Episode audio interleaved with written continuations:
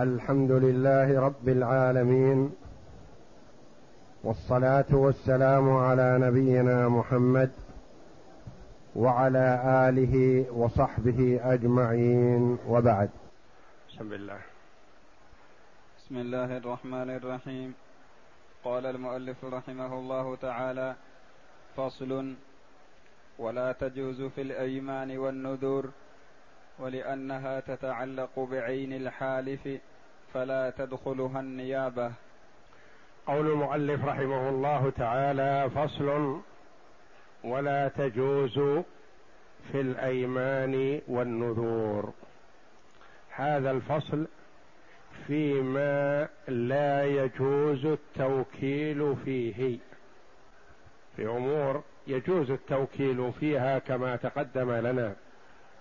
بما ورد في كتاب الله جل وعلا وفي سنة رسول الله صلى الله عليه وسلم في البيع والشراء وأنواع من التصرف.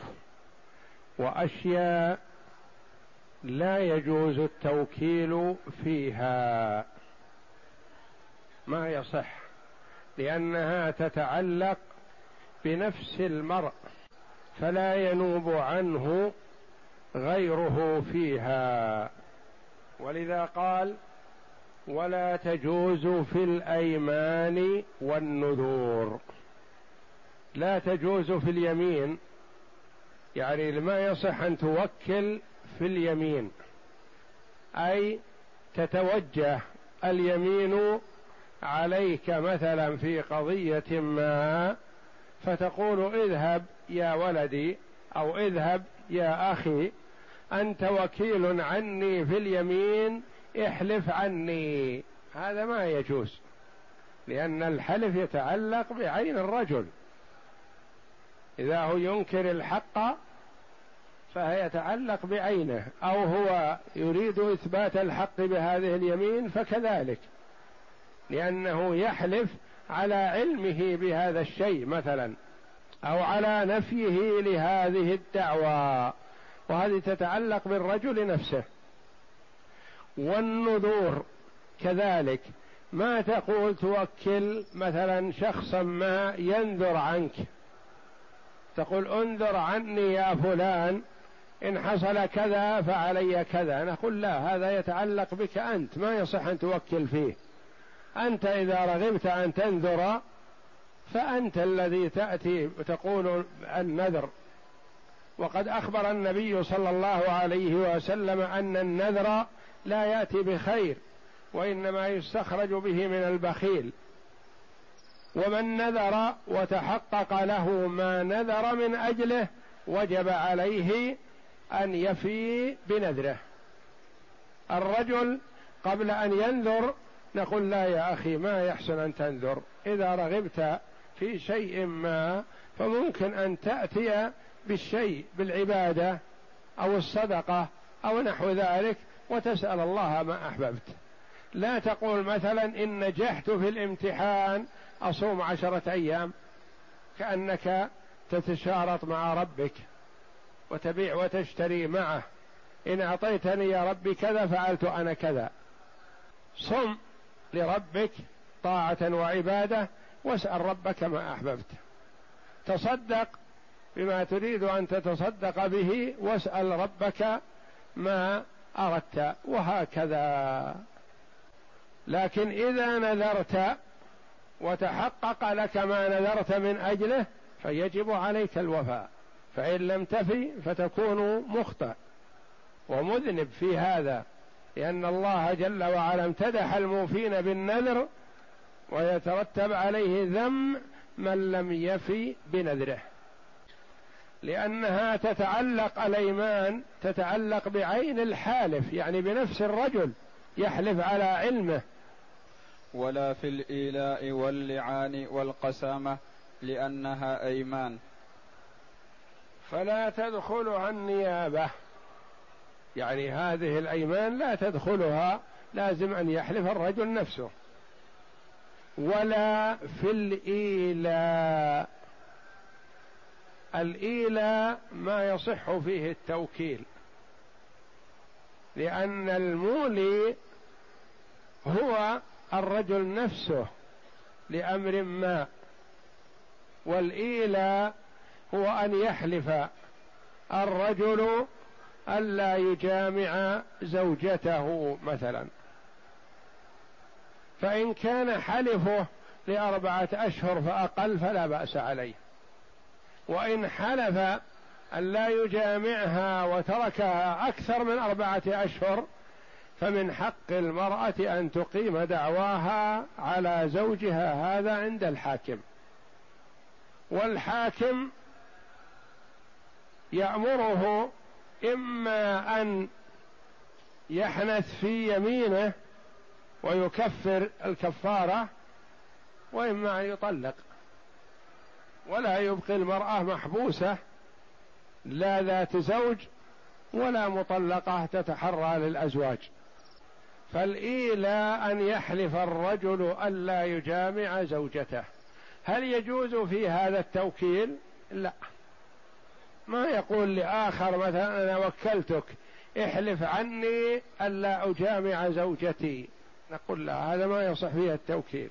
فإذا حلف فإذا آل الرجل من زوجته فإنه يمهل اربعه أشهر ثم بعد ذلك يوقف ويقال له إما أن تطلق وإما أن تحنث في يمينك وتؤدي كفارة الإيلاء.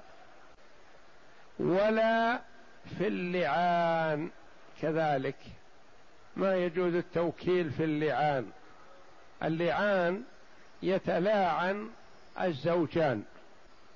كأن يرمي الرجل زوجته بالزنا وأن هذا الولد الذي حملت به وولدته ليس له.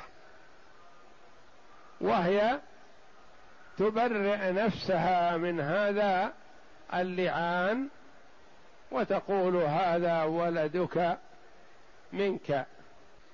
وسبب ذلك والله أعلم جاء رجل إلى النبي صلى الله عليه وسلم فقال يا رسول الله لو أن لو أن الواحد منا وجد مع امرأته رجلا ماذا يصنع؟ إن اتهمها بالزنا ورماها بالزنا قلتم له ثبت. ولا يستطيع أن يثبت لأنه إذا أحضر الشهود إذا هو قد نزع وذهب. وإن سكت على ولدها هذا وحملها وهو يزعم أنه ليس له فإذا هي مصيبة.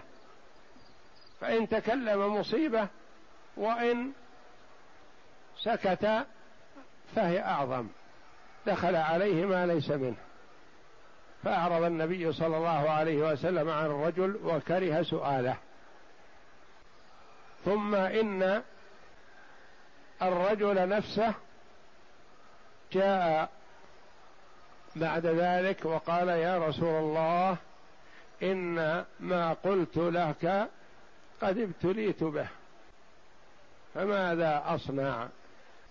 فأنزل الله جل وعلا آيات اللعان والذين يرمون أزواجهم ولم يكن لهم شهداء فشهادة أحدهم أربع شهادات بالله إنه لمن الصادقين والخامسة أن لعنة الله عليه إن كان من الكاذبين ويدرأ عنها العذاب أن تشهد أربع شهادات بالله إنه لمن الكاذبين والخامسة أن غضب الله عليها إن كان من الصادقين.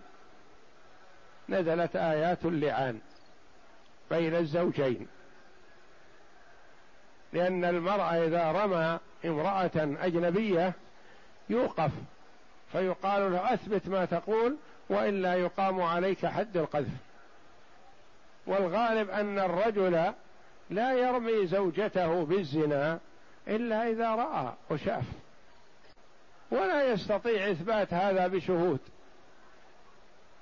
فجعل الله جل وعلا المخرج لهما بأن يشهد هو الرجل أربع شهادات بالله إنه لمن الصادقين في رم فيما رماها به من الزنا. ثم تشهد هي والخامسة يشهد الخامسة أن لعنة الله عليه إن كان من الكاذبين. فحينئذ توقف هي. إما أن تقر بالزنا ويقام عليها الحد. أو تنكر ذلك فتشهد أربع شهادات بالله إنه لمن الكاذبين فيما رماها به من الزنا. وتشهد الخامسة أن غضب الله عليها إن كان من الصادقين. ثم بعد ذلك يفرق بينهما ولا ينسب الولد للرجل وإنما ينسب لأمه ولا يقام على أحد منهم الحد. هو أسقط الحد عن نفسه بشهادته هذه وهي أسقطت الحد عن نفسها بشهادتها هذه ثم يفرق بينهما. فهل يصح أن يوكل الرجل غيره في هذا اللعان؟ يقول اذهب واحضر مجلس القاضي فإذا طلب منك أن أحلف فاحلف أن أنت عني اشهد. فهل يصح؟ لا. هذا الأمر لا يصح فيه التوكيل فلا يصح فيه اللعان.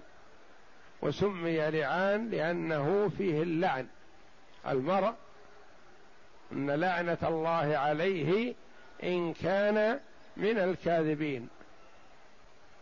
ولا في الشهادة لأن غيره لا يقوم مقامه في مشاهدته. لا ما وصلنا الشهادة القسامة. ولا في اللعان والقسامة. ولا في الإيلاء واللعان والقسامة.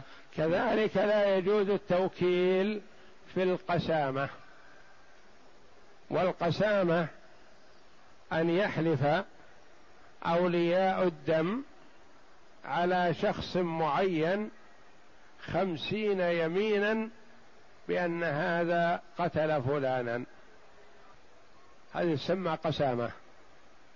وذلك كأن يوجد رجل مقتول في مكان ما ويتهم بقتله شخص معين فيقال لأولياء الدم تحلفون خمسين يمينا بأن قاتل مورثكم فلان وتستحقون دمه. بشروطها شروط اللوث وجود عداوة وجود شبهة تبرر هذه الأيمان. وهذه الأيمان توزع على قرابة المقتول. هذا يحلف وهذا يحلف توزع بينهم بقدرهم خمسين يمين. فإذا حلفوا على شخص معين استحقوا دمه. فلا يصح التوكيل في هذا الباب في القسامة. فإذا لم يحلفوا فيحلف المدعى عليهم خمسين يمينا بأنهم لم يقتلوا ولا يعلم القاتل. فسواء كان مدع في القسامة أو مدعا عليه فلا يصح أن يوكل من يحلف عنه. ولا في القسامة لأنها أيمان. نعم. ولا ولا في الشهادة. ولا في الشهادة لأن غيره لا يقوم مقامه في مشاهدته ولا في الشهادة. يكون واحد عنده شهادة على أمر من الأمور. يشهد مثلا أن فلانا أخذ من مال فلان كذا. أو أن فلانا رمى فلانا بكذا. أو أن فلانا ضرب فلانا بعصا. شهادة. فلا يصح للشاهد أن يقول لغيره اذهب وأد الشهادة عني فأنا موكلك. ما تجوز الوكالة في الشهادة. لأن غيره لا يقوم مقامه. فالشهادة إخبار عما رأى بعينه. فالآخر ما رأى مثل رؤيته. نعم. ولا في الاغتنام لأنه ولا في الاغتنام يعني في الغنيمة. يقول مثلا اخرج مع الجيش المجاهد أنت وكيل عني. إن حصل غنيمة فأنت وكيل عني تكون لي. اقبض عني الغنيمة يعني أنك بالنيابة عني. نقول لا ما يجوز لأن الاغتنام هذا لمن باشر وخرج. باشر الغزو والجهاد هو الذي يستحق الغنيمة. أما شخص ما خرج للجهاد فلا يعطى من الغنيمة ولا يصح أن يوكل من يقبض عنه نصيبه من الغنيمة. فإذا حضر النائب كان السهم له. فإذا حضر النائب يعني حضر في الجهاد في سبيل الله ثم حصل غنيمة وقسمت فإنها تكون لمن حضر سواء كان أصيل أو نائب. النائب ما تعطى لمن ناب عنه وإنما تعطى لمن باشر الشيء. نعم. ولا في الالتقاط لأنه بأخذه يصير لملتقطه. ولا في الالتقاط. الالتقاط ما يلتقط من المباحات مثلا. مثلا كمعة الفقع. مثلا يقول اذهب والتقط الفقع في المكان الفلاني أنت وكيل عني. هل يصح؟ إذا التقط فالفقع لمن التقطه. أو يقول احصد الحشيش العلف الموجود في الروضة الفلانية بالوكالة عني.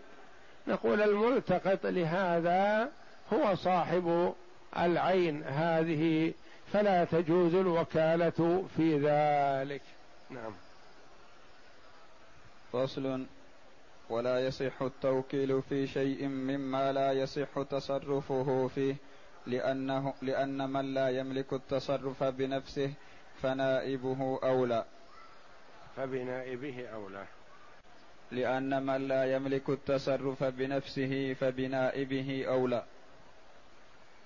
ولا يصح التوكيل في شيء ممن لا يصح تصرفه فيه.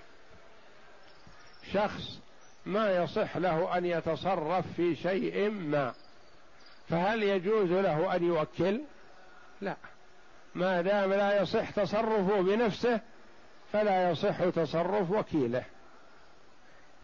الصبي مثلا يملك هذه العمارة ورثها فأصبحت ملكا له.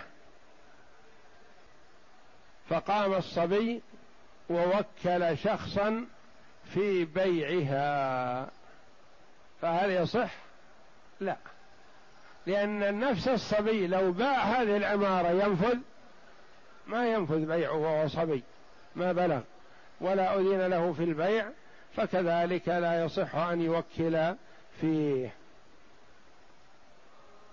كذلك المجنون يملك شيئا ما. هل يصح أن يبيعه؟ لو باعه ما نفذ بيعه. فهل يصح أن يوكل من يبيع هذه العين عنه؟ كذلك. لا يصح. سفيه محجور عليه. لا يصح له البيع ولا الشراء. فهل يصح أن يوكل شخصا آخر يبيع ويشتري عنه؟ لا. ما يصح له أن يوكل لأنه هو نفسه.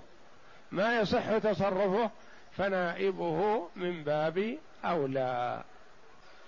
فلا يصح توكيل طفل ولا مجنون ولا سفيه لذلك ولا توكيل المرأة في النكاح.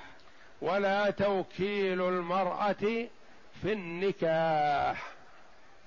المرأة ما تنكح نفسها لا تنكح المرأة نفسها وأيما امرأة أنكحت نفسها فنكاحها باطل باطل باطل. فإن اشتجروا فالسلطان ولي من لا ولي له. المرأة تعرف أنها ما تنكح نفسها ولا تزوج نفسها. ذهبت إلى إمام المسجد أو واحد من أهل الحي وقالت أنا أوكلك في تزويجي بفلان. هل يصح؟ لأن هي نفسه لو زوجت نفسها هل يصح تزويجها؟ ما يصح. فكذلك لا يصح توكيلها. يعني ما تصح ما يصح أن توكل من يزوجها. وإنما من الذي يتولى التوكيل إذا شاء هو وليها. ولا الفاسق في تزويج ابنته. ولا الفاسق في تزويج ابنته. فاسق. مسلم لكنه يتعاطى المحرمات. هل تصح ولايته على ابنته في التزويج؟ لا. لما؟ لأنه فاسق فلا يؤمن أن يعطيها لفاسق مثله وهي أمانة فلا توكل إلا لأهل العدل والثقة والأمانة الذي اختار لموليته الكفر. فهل يصح له أن يوكل شخصا آخر في تزويج ابنته؟ لا يصح. لما؟ لأنه هو نفسه لا يصح أن يتولى تزويج ابنته فلا يصح له أن يوكل فيه. وإنما الذي يتولى التزويج لهذه البنت ما دام وليها الأول فاسق تنتقل الولاية إلى الآخر إلى الولي الآخر وهكذا. مثلا أبوها فاسق. نقول ما يزوجها؟ من تنتقل له الولاية؟ لابنها إن كان لها ابن كبير. ما لها ابن هي بكر. يزوجها أخوها الشقيق.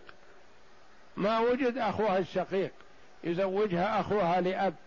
ما وجد أخوها لأب يزوجها ابن أخيها الشقيق. ابن أخيها لأب عمها الشقيق عمها لأب. ابن عمها الشقيق ابن عمها لأب وهكذا. ولا المسلم لذمي في شراء خمر لذلك. المسلم لو اشترى خمر فشراؤه باطل لأنها محرمة على المسلمين. وإذا حرم شيء حرم ثمنه وبيعه وشراؤه. وقد لعن رسول الله صلى الله عليه وسلم في الخمر عشرة والشارب واحد وتسعة كلهم ملعونون وإن لم يشربوا فبائعها ملعون ومشتريها ملعون وآكل ثمنها ملعون وعاصرها ملعون وطالب عصرها ملعون المعتصر فعشرة ملعونون في الخمر والشارب واحد وذلك لخبثها. فلو أن مسلم قال مثلا أنا يحرم علي شراء الخمر لكن وكل ذمي في أن يشتري له خمر فهل يصح هذا التوكيل؟ لا لأنك وكلته في شيء ما يصح. أن تتوكل أنت فيه. ولا المسلم لذمي. الذمي يصح منه أن يشتري الخمر. لكن ما يجوز له أن يشربها علنا. ولا يؤذي الناس بشربها. لكن إذا اختفى ولم يظهر منه أذى للناس فله أن يشربها لأنهم يعتقدون حلها. فالذمي يشتري الخمر. لكن هل يصح أن يوكل مسلم ذميا ليشتري له خمر؟ يحرم ذلك ولا يصح التوكيل. نعم. فأما من يتصرف بالإذن كالعبد والصبي والوكيل فإن أذن لهم في التوكيل جاز. وإنه عنه لم يجز. فأما من يتصرف بالإذن يعني يتصرف تصرف غير مطلق. شخص يتصرف تصرف مطلق. أنت رجل عاقل تصرف في مالك. تصرف مطلق ما أحد يعترض عليك. صبي له مال ما يتصرف فيه إلا بإذن وليه. رقيق بين يديه مال يشتغل فيه ما يجوز أن يتصرف فيه إلا بإذن سيده. هؤلاء يقال لهم ما يتصرفون إلا بالإذن.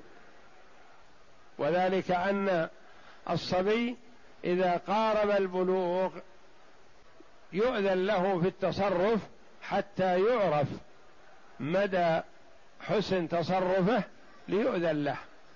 لأن كيف نرفع عنه الحجر ونحن لا ندري هل هو يحسن التصرف أو لا. فيؤذن له تدريجيا شيئا فشيئا. يقول له مثلا وليه جده أو أخوه أو عمه المشرف عليه المتولي لأمره لك أن تبيع وتشتري في حدود مئة ريال. وما زاد عن مئة ريال لا. فهذا يسمى مأذون له في التصرف.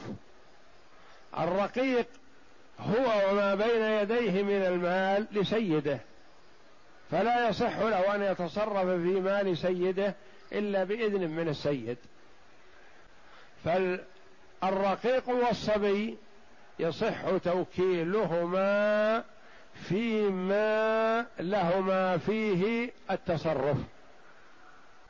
فمثلا صبي أذن له سيده أذن له وليه بأن يبيع ويشتري في حدود خمسمائة ريال. ما كان قيمته خمسمائة ريال شراء أو بيع فيتصرف فيه. باع أو اشترى شيئا قيمته ألف ريال. هل ينفذ بيعه؟ لا. لو وكل من يشتري له شيئا ما بأربعمائة ريال وهو مأذون له في ذلك فهل ينفذ؟ نعم. وكل من يشتري له شيئا ما بألف ريال وزيادة فهل ينفذ؟ التوكيل؟ لا. ما دام ما أذن له إلا في حدود ألف ريال فما زاد عن الألف ما يصح أن يشتريه. فأما من يتصرف بالإذن كالعبد لأن العبد يتصرف بإذن سيده والصبي يتصرف بإذن وليه والوكيل يتصرف بإذن موكله فحينئذ لهم حق التوكيل. فالوكيل مثلا له حق التصرف لكن هل للوكيل أن يوكل؟ لا. ليس له أن يوكل إلا إذا جعل له. الآن مثلا تصدر وكالة من كاتب العدل يقول أنا فلان من فلان وكلت فلان في بيع كذا. فجاء الوكيل هذا ووكل آخر في بيع هذه الأرض. فهل يصح التوكيل؟ لا. متى يصح توكيل الوكيل؟ إذا قال الموكل الأول وقد أذنت له في توكيل الغير في كل أو بعض ما جعل له. في هذه الحال يصح توكيله لأنه مأذون له في ذلك. أما توكيل من لم يؤذن له في التوكيل فلا أذن لهم في التوكيل جاز وإنه عنه لم يجز. إنه عن التوكيل يقول مثلا وكل فلانا بعمل كذا وكذا بشرط أن يتولاه بنفسه ولا يوكل غيره. فهل له أن يوكل؟ لا لأنه منهي عن التوكيل في هذه الحال. والله أعلم. وصلى الله وسلم وبارك على عبد ورسول نبينا محمد وعلى آله وصحبه أجمعين.